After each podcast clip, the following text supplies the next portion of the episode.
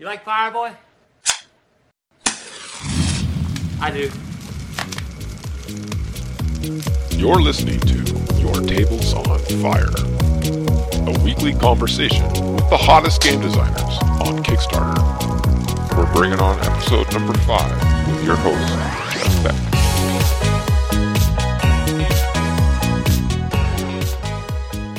Hello, I'm Jeff Beck. Thanks for tuning in to Your Tables on Fire. With me today, I have two very special guests. I have Billy Sheng and Jarrett Thorsted, the founders of Liminal Games and two of the creators of the game Emergence. Billy and Jarrett, thanks for coming on. Thank you. Yeah, thanks for having us, Jeff. Uh, I'm happy to be on. hmm This is exciting. Can you take a minute and tell us a little bit about yourselves? Jarrett, do you want to go first? Sure. Well, I went to school at Knox College in middle of nowhere, Illinois. I'm a writer by trade. There's no one with that kind of experience on the team, and Billy brought me in to basically do the rulebook, the flavorish parts of it, to help define a theme, basically give a reason for why everything was happening. Yeah, and I know that um, Jarrett, you've been friends with another member of the team for a long while now, probably just growing up. And Yeah. a lot of our, our team on Liminal Games is just high school friends and friends of friends. So it's people we've known for a really long time. And it was kind of just trying to get together every Tuesday to see each other again because everybody's busy from our 9 to 5s. For me, I'm from Seattle, so I graduated from the University of Washington, but I'm just a board game enthusiast. I've probably played board games my entire life. I think the earliest, what you can consider tabletop gaming, might be Labyrinth. I probably played that game when I was eight or nine, and that's when I started getting into hey, there's a whole nother world besides Monopoly and Connect Four and. What about you, Jarrett? Are you a game enthusiast? Oh yeah. Um, I mainly play a lot of little miniature war games, Infinity and BattleTech. You know, I enjoy I enjoy a good board game. I think that my my kind of experience of getting into is probably not too dissimilar from Billy. You know, growing up, it's Monopoly and Connect Four, and then you know, by the time you're in your twenties and you start to realize that there's much more than that. There's you know a whole wide world out there. Well, tell me about you know some of your experience gaming. Give me a good memory. Ooh. I grew up with Battletech and Mech Warrior. I don't know if anyone is aware of this, but you know that little click based game that WizKids had? And you could yeah, like, yeah, I think it's called uh, Hero Clicks. HeroClix. Yeah, I was just uh, I just played with some actually recently. Yeah, it's it's a it's a pretty solid like IP. I mean it's got some problems, but they used to have a Battletech themed game with giant robots and artillery and airplanes. I used to play that as a kid and I'd go to a tournament uh, a local one. There's a game venue in Redmond that ran events. So my fondest memories of gaming is just like for whatever reason the official event gets canceled and then it's just the person hosting is just like we're gonna have a free for all. And there's like 10 or 15 people gathered around a table just trying to work out what's going on, who's on uh, gonna be on my on my side here. I'm gonna try and forge an alliance with this person, and then some lines get drawn in the sand and uh, becomes an epic brawl that just devolves into a free for all. So you were pretty serious going into tournaments. Did you ever ever win anything? No, never. just like the game. I was in in uh, in middle school at the time.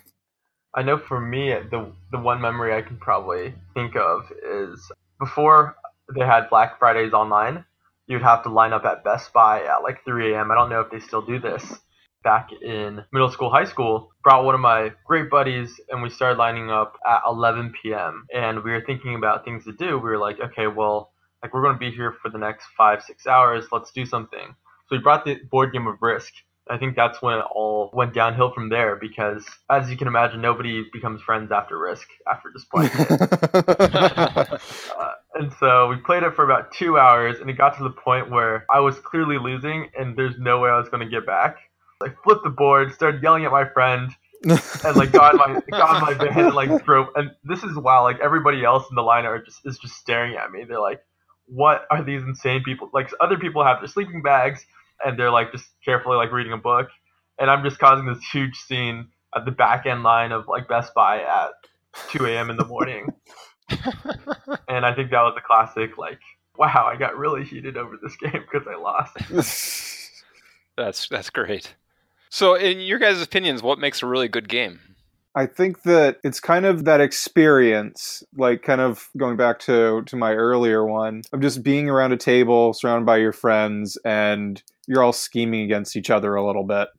And for me, I think it's the player interactions you get from playing with your friends and other people. Yeah, Using the board game kind of as a facilitator to facilitate the fun and the dialogue. And I think that's what makes a really good game of, hey, this isn't just us sitting down doing homework, like focused on one thing and, and not saying anything. It's, it's a clever banter, it's the casual backstab, the trash talking that I think really make a, a game fun.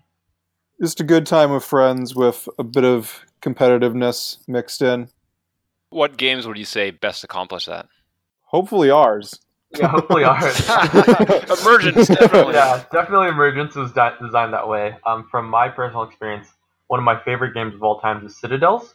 And I think Citadels is super fun because everybody chooses a role and there's a lot of anticipation trying to guess who they are. And when they do reveal the character, there's a lot of, oh man, why'd you pick that one? Or if you killed the wrong person, you get a lot of like, oh man, like you totally should have known, blah, blah, blah. And you just get to see the game played out in front of you and you can see who's winning, you can strategize, and there's just a lot of dialogue. Um, but it's also very strategic in the fact that each person's move is, is individual to themselves. So when did you guys start designing your own games? Yeah, I think we started, uh, we actually started about six months ago in October. It was after we have been meeting up and playing board games for a while. We just thought, hey, like, let's get together instead of playing board games, try to do something productive and see what we can make out of this passion project. So we sat around in a table and we actually asked each other, hey, what are your favorite mechanics of each board game? Or what do you like about your top favorite games? And a lot of the responses was, we love deception. We love the group dynamic of not knowing who someone is, uh, secret identity.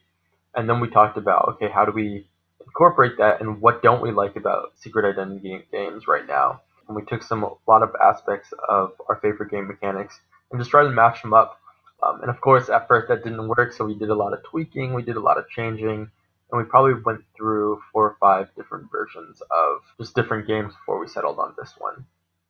Tell us a little bit about some of the other games that before Emergence emerged. So there was a, a game called like Li- we're gonna make life, but like a more realistic version of life. So it wasn't like, hey, you move around, you collect money, and you pay. It was like, all right, if you're going to go to college, you're going to take this debt. Okay, you got injured, so you can't play sports, and, and you got to go. Like, kind of a downer version of when reality hits you hard. like you had a mortgage, you get divorced. Exactly, exactly. Like your girlfriend broke up with you. Uh, like you're out for half a year or like half a turn. Uh, you're sad because your friends are yelling at you because you don't have time because you're trying to apply for med school. Like things like that, and it got really sad really quickly. And we were like, okay, let's not let's not play that game. Uh, it was a card game though, right? Like a deck building. Yeah, it was a card game. You would play like these cards, and the cards would determine like what you're getting for life that day. If you were like getting a good day, if you're getting a bad day, things like that. So we scrapped that on pretty early. In terms of another game, we tried to make it purely team game. So almost like a three on three tabletop MOBA, where you're moving around a board. You're on a team of three players against another three players. You can build villages, you build walls, and the whole point is to capture enemy territories. But we found out quickly that games like that leads to a lot of quarterbacking, or just one person saying, "Hey, you should do this. Oh, you should do this, this, and this, this, and this." We didn't want to create a game like that.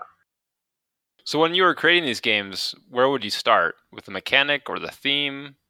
we start off with just kind of our, our favorite mechanics of games, and then we tr- try to match a theme to it, and it just kind of grew in parallel. And, and I think uh, when we first started, we were thinking, okay, maybe we'll do it in the future, but what is the exact setting we want? And Jarrett had this great idea of what they call the post-human. the basic premise uh, that I kind of devised, they gave me the mechanics and kind of the general theme they're going for, kind of like a, a sci-fi human versus AI deception game. And it was kind of my job to give a reason and a backstory for, for everything and put it down on paper. I, I really like sci-fi. I'm really kind of well versed in it. I don't remember, was it me or was it already like a given that we wanted the AI to be like in control? No, I think it was. I think you made that decision. I think Oh, okay. We were trying to decide, hey, who who has the mind majority, who has the minority. When we're playing games like Resistance and Avalon, of like, why are the evil guys always the minority? Like, why are they evil? And we gave them funny, clever backstories of like, okay, well, the person in Avalon might not necessarily be evil. He got his village raided as a child by King Arthur's troops. They killed his entire family, and it was like Mordred who took him in, and that's why he's on the side of quote unquote evil. Or like in Mafia, these Mafia members are just connected by family, and it's their family expectations for them to succeed. And a lot of their like wives are being kidnapped, and we just kind of gave them some morality. So we played around with the whole evil versus good and majority versus minority. And I think Jarrett came up with kind of a great idea of hey, in this post-human setting, it is the humans who are in hiding. Mm-hmm.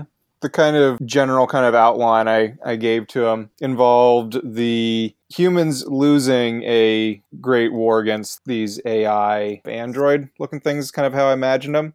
Something kind of post singularity. You're kind of familiar with sci fi. You know, after computers have exceeded or reached human capabilities, one of the themes that I don't think has really played a whole lot around with it is kind of the other direction of singularity, the idea of humans getting more machine like. And I was like, well, there's a deception mechanic. I think that that's the way in to kind of make sense of this. What if the the AI haven't just been getting more human like, but the humans have gotten so machine like in the process of fighting this war that they're indistinguishable so it takes place after after the war, and the AI have dominion over the over the earth, and they're trying to root out the last holdouts of humanity. But it's kind of an impossible task because they they look so they're entirely indistinguishable. Well, let's take a step back just a minute, and for any listener who's not familiar with your game, can you give us the quick pitch? Yes, the quick pitch is Emergence is a game of teamwork and deception. Uh, it's playable in 45 minutes to an hour and a half. It pits humans versus AI in a setting where players are moving around a board and they try to collect resources to score points for their team. And they can also use those resources to unlock player actions that will help them interact with other players on the board. It's kind of a resistance meets Catan player setting, persuasion, and, and strategic game. Jarrett, as you were working on the theme, was there ever a mechanic that you were having a hard time fitting in? Yeah. There's this switching element. And the way that it was presented to me when I came in and started working on it, you have a token, and on one side is blue, and on the other side is green. At the start of the turn, everyone has their chip in their hand, and at the same time, everyone puts it blue side up or green side up, and on a particular action that determines just how you can interact with the board and also what actions you can take. That pre-programmed element, I mean, it's really cool. It's it's kind of like our shining mechanic, I think. Really pulls everything together. You're not only trying to figure out who's on your team, but you're trying to figure out how is everyone gonna decide their actions for that round. You're not locked in entirely, but if someone picks blue and you pick green, you might not be able to spy on them, for instance, or move in a direction that you want to go. But just figuring out how to justify that and make it sound kind of cohesive and short and sweet and overall work it into the book, that was really difficult. I'm still kind of working on that. I'm going to revisit it a little bit. We got a while until the game comes out, but essentially what I kind of came up with was the idea that these players, your operatives, they're becoming more or less human. Each resource corresponds to being more biological or more mechanical. In order to acquire it in the first place, you have to be more human or less human, like an organ or something that contains data of some kind, you know, some kind of like biological computer. At the very beginning of the process, you sat down and you said, okay, we're going to make a deception game. We love that idea. But I assume you said, hey, there's a lot of deception games out there. We need to make something that's going to stand out, that's going to be different. Talk to me about how you addressed that challenge.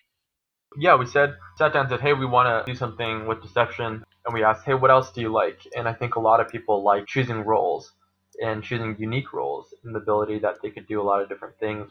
One of the main criticisms in deception was okay, all we can do is really argue vote, and then a select, if you're Mafia, a select member of people get to do ability special to themselves. and we said, hey, why don't we try to extend that to everybody so everybody has these abilities to unlock and they can they can use those abilities if they want to. So that's where we built in the pre-programmed element. Everybody chooses their action all together at the same turn, almost pre-programmed. And then we said, well, we also enjoy a board. I think there should be more purpose than just arguing. I think it should be accomplishing a, a larger goal. And that's where we decided that we wanted a goal. We wanted to have individual characters that we'd be moving around. One of the last things we added was we want this game so it can't be quarterbacked by by one person. I think we've all played those co-op games where it can theoretically be mathed out, or the game can be mathed out in, in terms of like, okay, we can win if you do this and I do this and you do this. And I feel like for our game, we've made a really nice balance that hey, the reason why someone can't do that is because one, you don't trust them, but two, everybody moves character individually, and you don't want to be giving away what you're going to do to the opposing team. How long have you guys been working on Emergence? Since October, we've met every Tuesday for the last six months. Now that the Kickstarter was getting really busy, and, and right before the Kickstarter, we started meeting on weekends as well. So a long, long time for us, and and this was a group of anywhere from like five to, to twelve people. Tell me about Emergence version 0.1. You know, what did it look like at the very beginning? A cardboard box. yeah, cardboard box we took Catan pieces and we printed Google images on top of them. we had boxes from Amazon that they would sh- ship me for other things I bought, and I used that cardboard, cut it into squares, and then glued a printed paper on top for our player boards. We took cubes from Pandemic. We used voter tokens from Seven Wonders or something like that, and then we used characters from like Lords of Xidit. We scrapped a lot of different games just to play that version 1.0, and I think we even took the Halo 5 logo or cover art they had and wrote, like, hand wrote the words emergence on it. and if you can imagine for a second, some of this was done like at our local gaming hobby shop and tavern. So if you can imagine that walking in, you're in the Magic the Gathering section, and then there's a bunch of people gathered around on a table with exacto knives sprawled out, and they're like carving things into Catan tiles and gluing gluing other things to them. I'm really surprised that we didn't get kicked out point. I think it was lucky because we were um, we were their old customers. We are one of their regulars. They probably thought it was weird too. They're like, these guys used to play so many board games at like the cafe area. What are they doing, like sitting at a random table with their exacto knives out, like playing? what is this? So that was yeah, that was pretty interesting. How did you come up with the name Emergence? We pretty much just voted. I think everybody came up with a name. What were some other ones? There's Emergence, there's like AI versus humans, the next deception. Some pretty ridiculous ones. But Jarrett, you could probably talk about how you feel like the name currently fits really well. I don't know, it just makes sense in a lot of ways. Emerging threat, you know, it's kind of post AI war and singularity emerging. I don't know, it just I couldn't imagine it being any being named anything else. It's just it's just perfect. You know, the way you've described the theme and the setup, I almost wonder if the emerging threat isn't the humans. They're more the now the emerging threat to the AI. That's what we're thinking too. And I think in our game, we just made it kind of anytime we figure out both humans, we just start yelling, emergence, emergence. um, but you're right. I think it is the human threat like the more serious names we got to was like Genesis or Requiem or Alliance or Machina. And I think all those names had already previous connotations to them. Like Genesis, people are thinking about Terminator Genisys. Machina, people, I think they're Deus thinking Deus Ex. Yeah, Requiem, I, I think like Requiem for a Dream, and then nobody just uh, liked nobody liked Alliance. They just thought that was miserable. We definitely were going for a kind of a sci-fi element. Yeah, it's a great name. So tell me about when you first played the game with someone who had, had nothing to do with it, maybe in a playtesting experience or a friend or a family member. What was the big aha moment then? Hmm. So I, I, brought two of my friends over there. They're they're twins. I've known them since middle school. We played a lot of pen and paper tabletops and mini mini wargaming. And I'd gathered that they come from a pretty nerdy household. Um, they play a lot of games, but I was underestimating just how much uh, I bring them over, like you know, come come on, check check out this game that we're working on. Uh, give us give us your feedback. they play the whole game like they are just confused and they don't really know what's going on and they're making poor choices and it's like okay okay they don't know maybe it's the system that we've developed uh, maybe it's just not as doesn't doesn't draw in new people quite as well as we would hope and then the big reveal happens and it turns out they're both humans working together and they were just playing dumb the entire time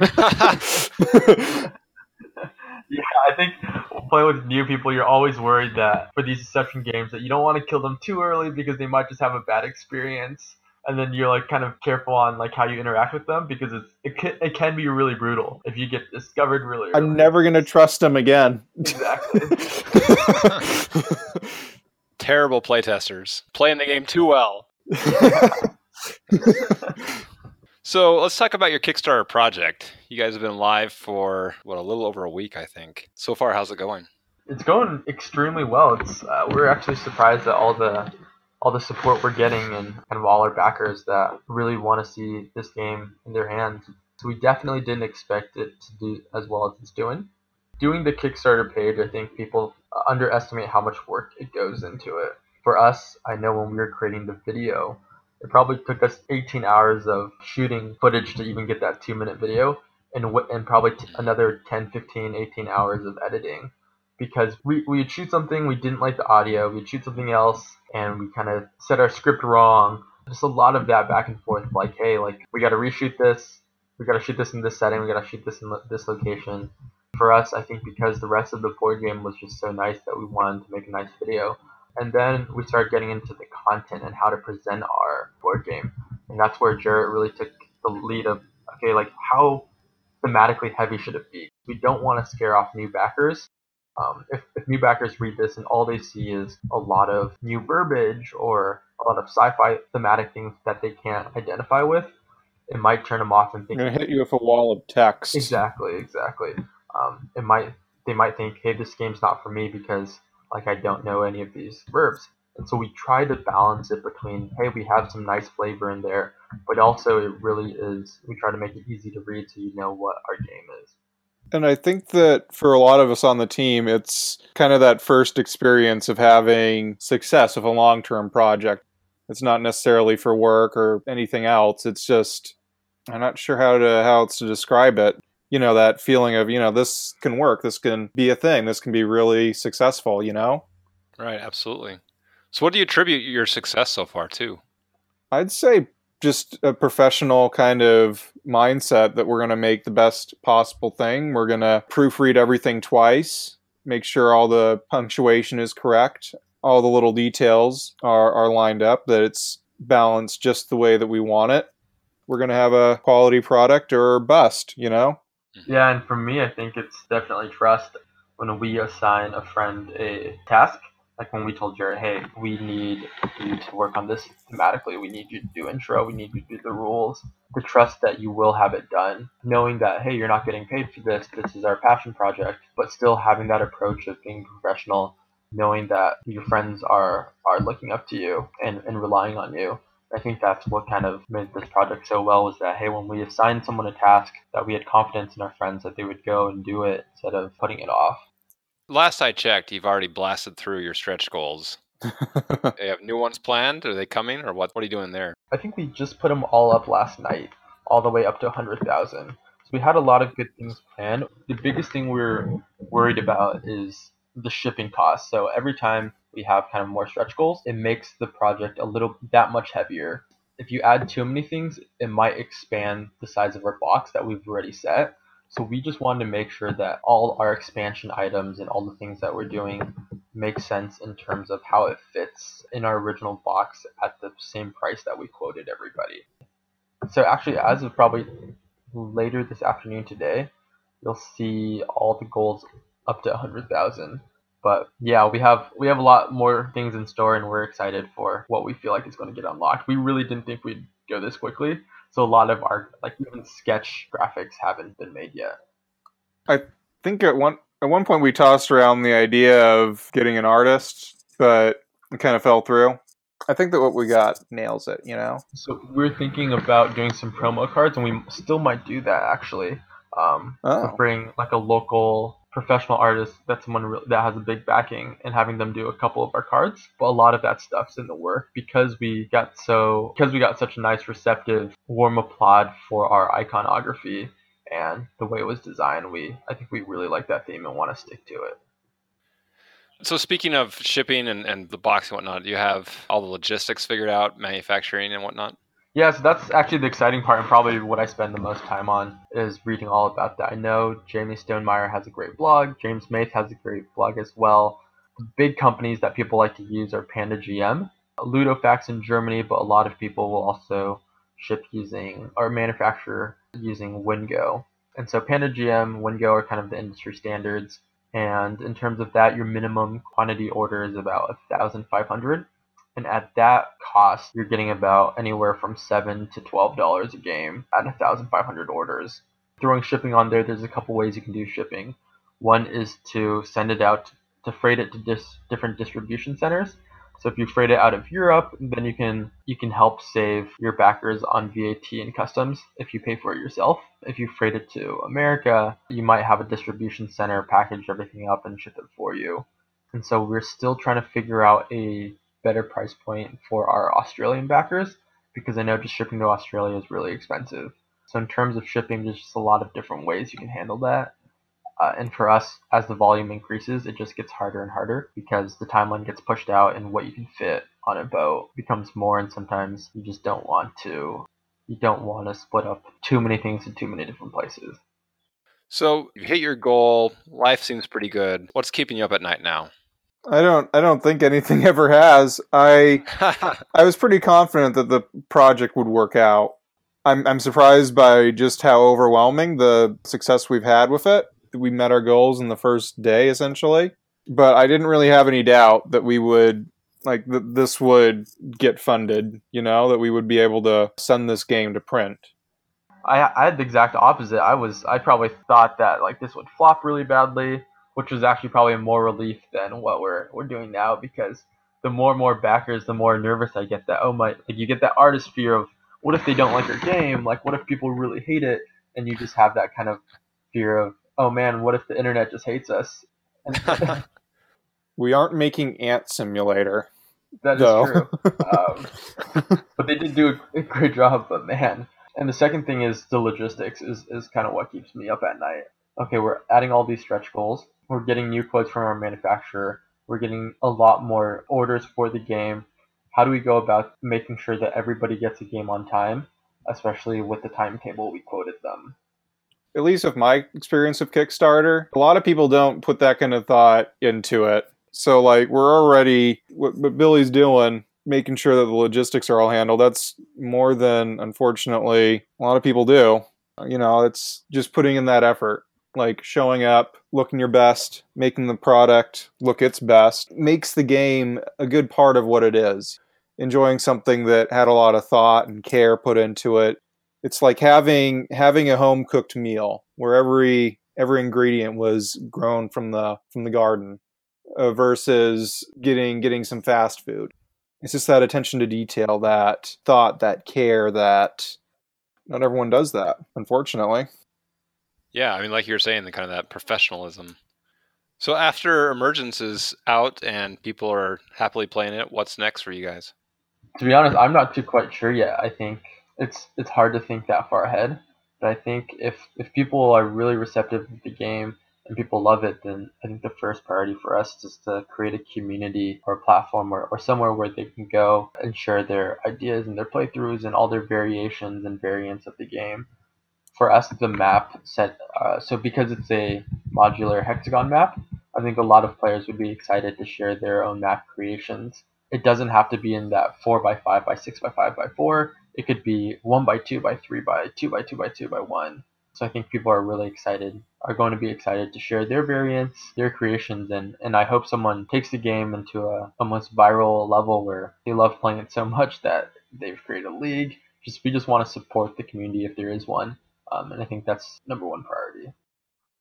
i personally would like to like to see more games but that might be a little bit too far out there in terms of in terms of our plans Well, it's never too early to start dreaming. yep So, what advice do you guys have for game designers who are planning their first Kickstarter project? I just had a conversation with someone about this.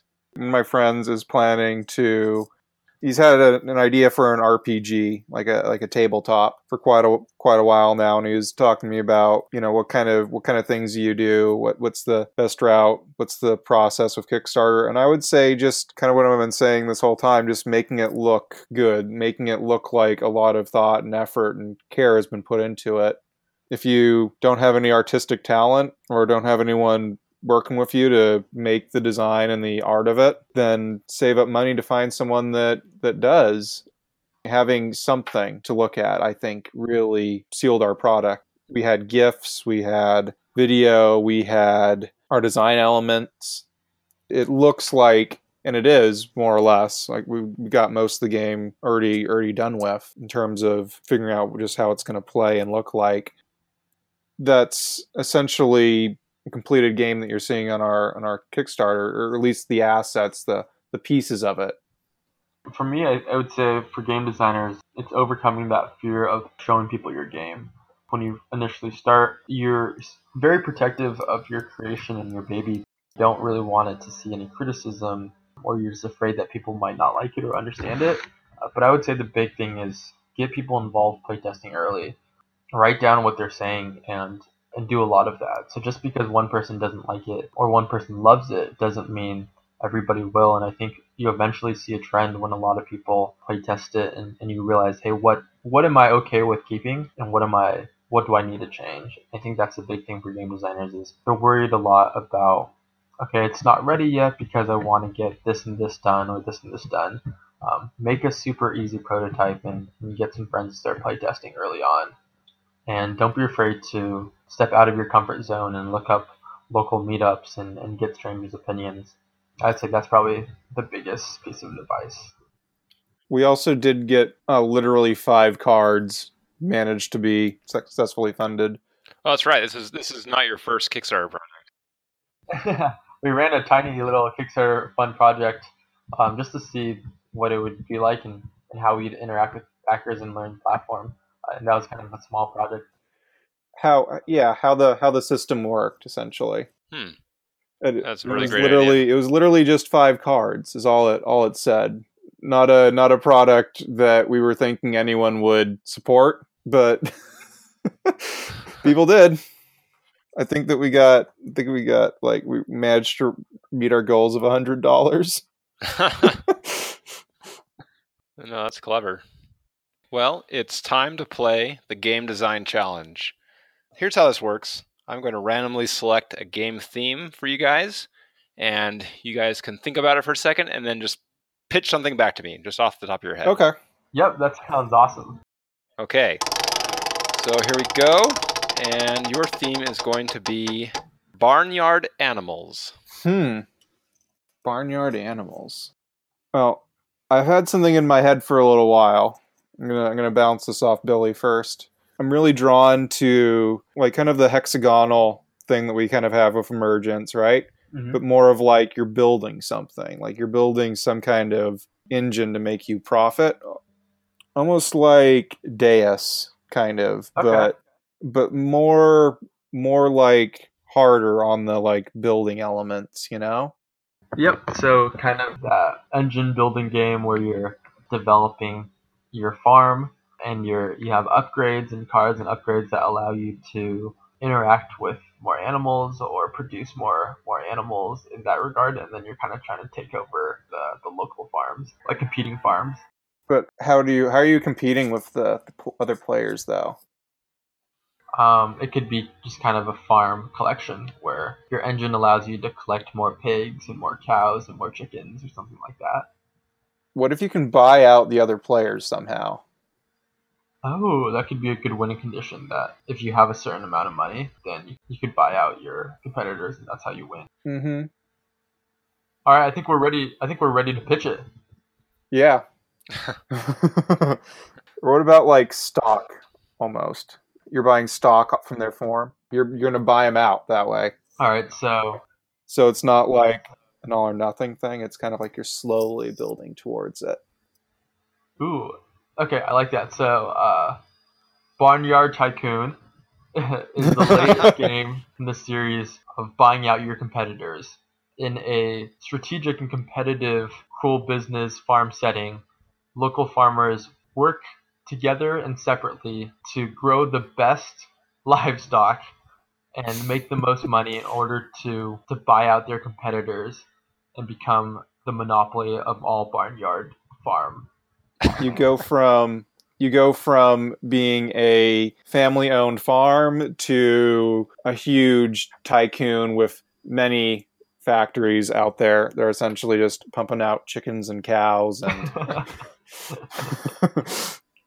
I love it. I, I'm I'm tell you what. As soon as you guys launch Barnyard Tycoon, just shoot me an email.